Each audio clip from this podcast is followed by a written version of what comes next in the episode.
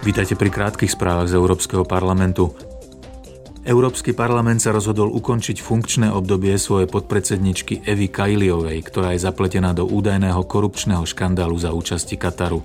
Predsednička parlamentu Roberta Mecolová otvorila v pondelok plenárnu schôdzu v Štrásburgu vyhlásením o prebiehajúcom vyšetrovaní, ktoré vedú belgické orgány. Pri tejto príležitosti uviedla.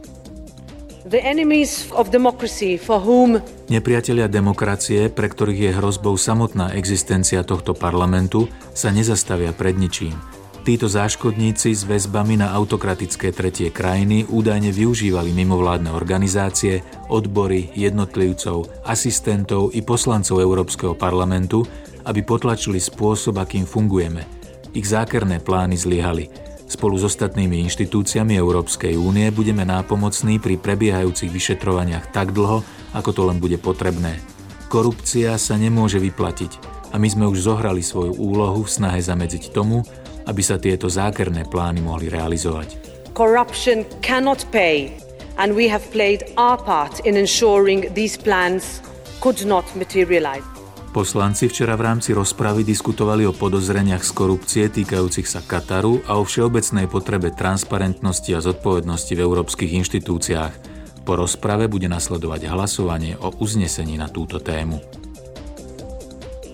Europoslanci včera diskutovali s výkonným podpredsedom komisie Fransom Timmermansom o novej legislatíve, ktorá by mala umožňovať rýchlejšie udelovanie povolení pre nové elektrárne na výrobu energie z obnoviteľných zdrojov, ako sú solárne panely či veterné turbíny. Obnoviteľné zdroje energie sú a zostávajú najlacnejším zdrojom energie a ide o naše domáce zdroje energie.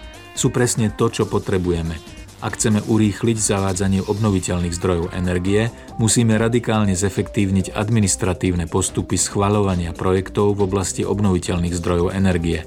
Budeme musieť konať súbežne s členskými štátmi. Hlasovanie o novej legislatíve je na programe dnes. Včera poslanci diskutovali so slovinským premiérom Robertom Golobom o budúcnosti Európskej únie. Ten sa v Štrasburgu vyjadril aj k energetickej kríze a uviedol. Zelená transformácia v skutočnosti nie je jedinou cestou vpred, ale je to jediný spôsob, ako súčasne riešiť tri problémy. Zlepšuje a prináša do Európy autonómiu a energetickú nezávislosť. Je to jediná cesta k energetickej nezávislosti. Zmierňuje tiež zmenu klímy a napokon vedie k nižším cenám energií. And it also, at the end of the day, it also brings lower energy prices.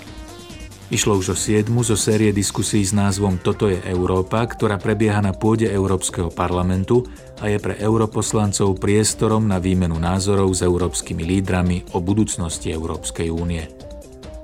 Počúvali ste krátke správy z Európskeho parlamentu.